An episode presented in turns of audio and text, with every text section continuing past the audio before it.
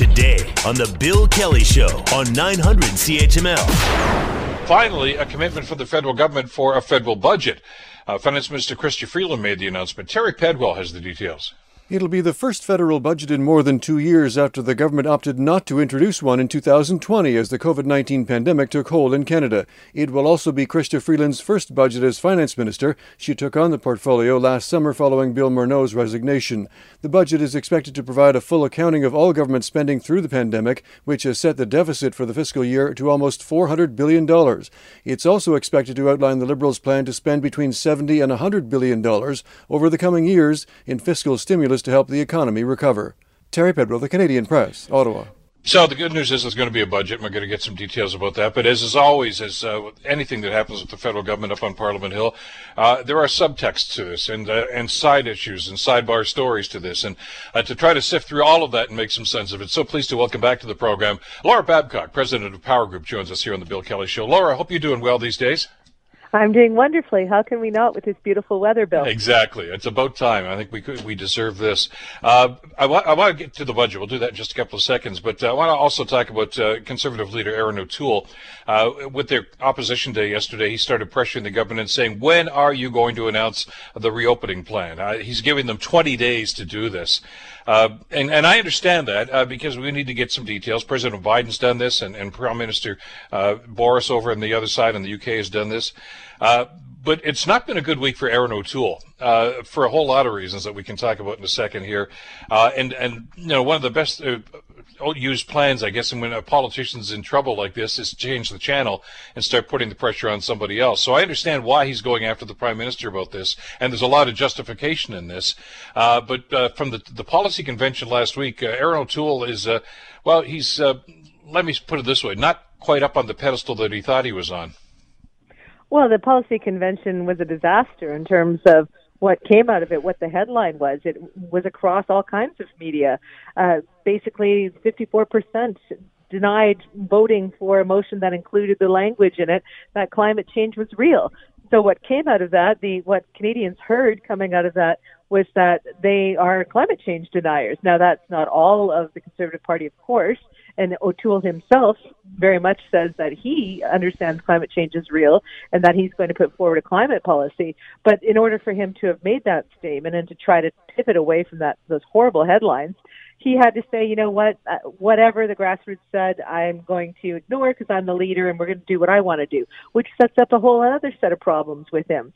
So we always knew that O'Toole would have a hard time. He ran a little to the right, then he tried to, you know, come at it from a centrist point of view. He needs to be more centrist if he has any chance of making up that margin, that five point difference he's had with Trudeau since he became leader. Uh, and he, how does he do it now? He either throws his you know his grassroots to the side and says, "I don't care what you say. I'm going to go forward with a climate change strategy," uh, which is going to cause all kinds of dissension in the ranks. Or he goes with what they say and becomes unelectable in Canada with this idea of being a climate change denier as a party. So he's in he's in big trouble, and so he has to come out and he has to attack Trudeau where Trudeau has vulnerability if the election that's coming up gets framed around climate change, then, you know, the Conservatives are not looking at getting back in, and Trudeau's already at a 45% chance of getting a majority government. He's also 45% chance of getting a lot of seats, but not quite to majority. So if it's about climate change, then the Conservatives really have very little way to get there. If, however, uh, he can O'Toole can effectively make it all about COVID, the slow vaccination rollout, the lack of you know declarative opening strategy, all that kind of stuff. And I think that's a winning strategy because Canadians are frustrated. Uh, you know, if O'Toole can make that the election all about COVID and how they handled COVID, Trudeau handled COVID, then they've got a chance. But this has to be a major, major pivot uh, onto the attack for O'Toole and the Conservatives there's the issue of the climate change and, and the, the, the ridiculous idea that you know that they didn't even want to vote on. Well, they did, but they didn't want to entertain the idea. The other one, of course, was the assisted dying law, which they uh, basically said uh, we're opposed to that in principle, uh, and and that was, of course, ruled un- unconstitutional by the Supreme Court six years ago. Laura, I I'm, I I love nostalgia. I love 50s and 60s uh, pop music, but not 50s and 60s politics, and that's what these guys seem to be gravitating towards. Well, listen, the conservatives have certain brand propositions that have always worked for them, whether or not they're true or not, and that is that they're fiscally responsible. Uh, you know, and so if they can if they can be all about getting businesses open and starting up the economy and you know and and then criticizing the Trudeau expenditures on COVID and and and the, the ballooning deficit and all the rest of it, then they can play to what a lot of people will look for, especially if people see Freeland's budget and say, "Oh my goodness, how are we ever going to repay that? We need fiscal conservative leadership back in there." So I mean, that's where where they do well. Where they are always in trouble is when they get into these culture war nonsense that we see so much as part of the Republican brand in the U.S when you're bringing up old culture wars or, or trying to stoke culture wars or looking like you haven't progressed from where we were culturally back in the 50s and 60s, you just look out of touch with Canadians. You know, Canadians have a lot to criticize Trudeau about in the handling of the pandemic. It's embarrassing that we are still talking about September before we're all vaccinated when you got Biden talking about March and he's ahead of his targets. I mean, what is going on? How are we possibly the country that said we procured more than any other country per capita back in the fall, and now all of a sudden we're what 42nd, 45th in the world? So I mean, there's a lot that we can be upset with Trudeau about, and there's a lot of reasons why Canadians might look for an alternative. But as long as you know the Conservatives are putting forward these culture war issues that Canadians have moved past, they're really not providing any kind of alternative, and they're handing it to Trudeau. Andrew Scheer didn't get the message. Uh, uh O'Toole's trying to. But, but Laura, if you have to tell your party that you're the leader and you're the one making the decisions, are you making the decisions? Are you the leader? Well, that's a great question. As you know, I've done a lot of leadership consulting over yeah. the years with Power Group, and I always, no matter what the C is on the title of my client, CEO, CFO, whatever, I always tell them, you know what, leadership is not a title. It's about whether or not you turn around and you have followers. you know, so you can put whatever title point. you want on the on the boardroom or on your door. Uh, you can sign off your signature, your email with any kind of title you want. But if you turn around and there's nobody following you based on their inherent belief in your leadership and their decision that you will take them to a better place, then you're not a leader. So if you have to declare that you're a leader, uh, you know, then then you got issues. And, to that point, I mean, that's a battle they're going to have to have, and, and past leaders have done that. I mean, we, uh, mentioned the Andrew Scheer situation, who didn't seem to get it and tried to, to cater to, to that extremist part of the party, and look where that got him. And I know O'Toole sees that. He's, I guess he's learned that lesson from the way he's talking. Uh, but you're, you're, right. He's saying, follow me, and he's looking behind him and said, where are you guys? Uh, which has got to be problematic, but that's something he's going to have to wrestle with. And uh, as, as so many different people said, I mean, the, we could spend the next hour and a half talking about some of the shortcomings of the Liberals in handling the pandemic and the vaccination rollout. Uh, but the, the, Conservatives shoot themselves in the foot uh, in situations like this. And, and I, I, haven't seen the polling for this week for the Leger and, and the Nanos stuff, but I got to assume that the, the Liberals are in pretty good shape. But as you say, look, you look at the numbers in some of the geographic areas, and, and they're, they're once again seemingly coming closer to majority territory again, which is not what the Conservatives wanted to see. Uh, and the budget's coming out in a couple of weeks. So let's let's let's get into that. This is Chrystia Freeland's first budget as finance minister. Uh, forget about anybody that mentions the term fiscal responsibility in these times is is going to get booed off the stage. I mean, this is spend, spend, spend, but that's what they've been doing for the last two years. Well, I think you know today's provincial budget. You know, people are labeling it as an NDP-esque budget because it'll be spending, but I think that's what people are expecting. They are expecting to see government governments do anything they can to stimulate the economy, anything they can to support child care initiatives, anything they can to support the healthcare system. In other words, spend our way through it, with the uh, with the idea that there is this pent up consumer demand there, and if you can just get us through so that we can get back to spending, we're going to open up all of the you know our our checkbooks and our, our wallets, and we're suddenly going to go crazy like the Roaring Twenties. People are comparing it to right. This idea of always going to go out, always going to take advantage of all the things maybe we took for granted before. So there's this thought that if governments can just get us to that point, then we will be able to generate enough of an economic rebound that we're going to be able to deal with any deficits that are left over, any kind of hangovers from this horrible pandemic time.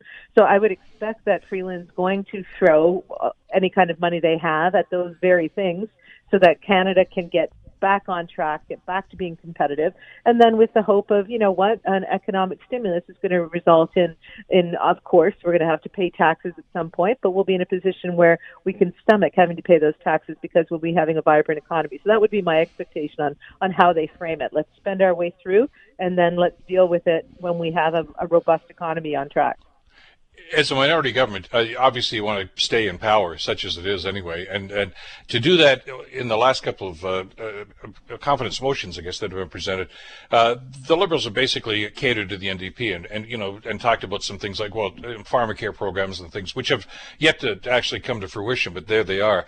Do they need to do that now? And when he looks at the numbers and when the party looks at the numbers and says, you know what, an election that right now wouldn't be a bad thing, uh, or they simply say this is the way we're going to go and, and forget about the NDP support? Well, I think that uh, they would be foolish to go into an election until they get a handle on the vaccination rollout, right? Until Canada has, and this is where O'Toole might into their hands. So during these 20 days, Cruz got a plan for us to open up again. Because if in fact Trudeau is able to come back and say, well, actually we beat expectation targets, it's not going to be September, it's going to be Canada Day, then O'Toole, you know, kind of looks a little foolish because now the opening plan is something Canadians can get excited about and another win for Trudeau. So I don't think that they're going to be trying to push an election uh, until that. I don't think that they're going to overly cater to the NDP in this budget. They know what Canadians are looking for, which is support and that has been where he has pulled the highest. Trudeau is when his messaging has been consistently, "We're in this together.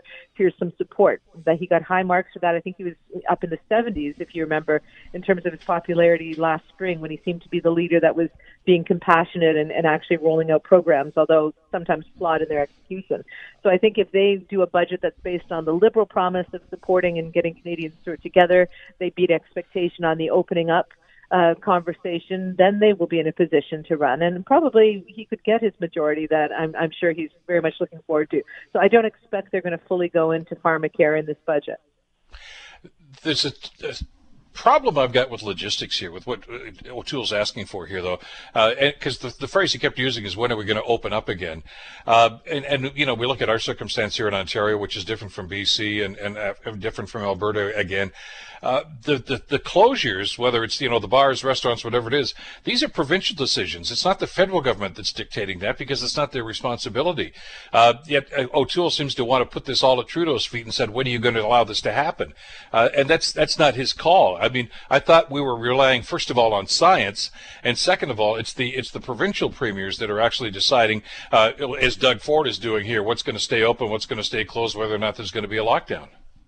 Well, the biggest challenge, so technically you're correct, of course, uh, but I think the biggest challenge from a positioning point of view on the pandemic is that this is one of those rare times, maybe once in a hundred year times, where we can juxtapose leadership with other leaders on the same problem.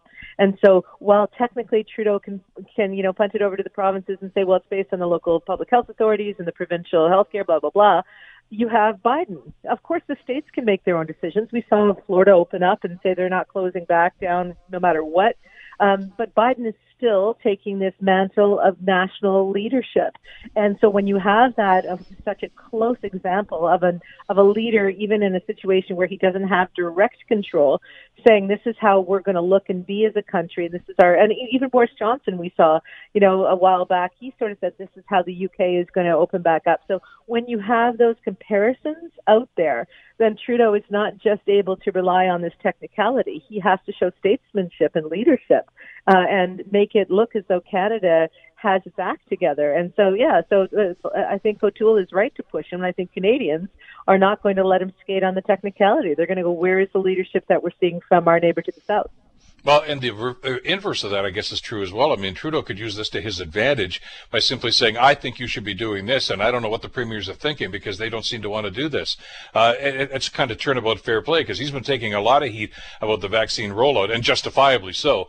Uh, but, you know, to, to try to deflect some of that, uh, maybe he should take a lead on something like this. You're, I mean, you're absolutely right. I mean, you know, the, the governor of Texas and the governors of Florida are saying we're going to go our own way here, and, and Biden's chastising them for that. Nothing wrong with speaking up about it. Well, yeah, and I think that Trudeau missed an opportunity during the LTC crisis in Ontario. He could have said, you know what, I'm sending in the army. what are you doing, Doug Ford? you know, yeah. Uh, but but he took this kind of hands-off approach, and we watched people die uh, unnecessarily. And, and, you know, and so I think there's ample criticism on Ford and his handling of the LTC crisis and not asking for that kind of federal support. And you saw Trudeau kind of passive aggressively say, well, I offered, you know, but that's not the kind of leadership that we want to see when we have, you know, Biden is not obviously perfect. He's got other issues going on, like his handling of the border crisis and stuff in the U.S. But on the pandemic, he has gotten pretty high marks for being clear, setting ambitious targets, you know, fast tracking vaccination rollouts and you know, basically everything to say, even if some of these states are outliers, uh, it's at their own detriment because nationally we are showing the world that we're back and we're on in charge. And I think he's doing tremendous um, gains for both himself and for the U.S. reputation in the world. So Trudeau could take a page from that and start to say this is what Canada needs to be open safely by this time. And if the premiers are going to act irresponsibly in the face of this national target, you know, it's on them. Absolutely. Laura Babcock, as always, Laura, thanks so much for this. Great talking with you again today. My pleasure, Bill. Take care and stay well. Uh, president of Power Group, of course, uh, always insightful into politics on both sides of the border. The Bill Kelly Show, weekdays from 9 to noon on 900 CHML.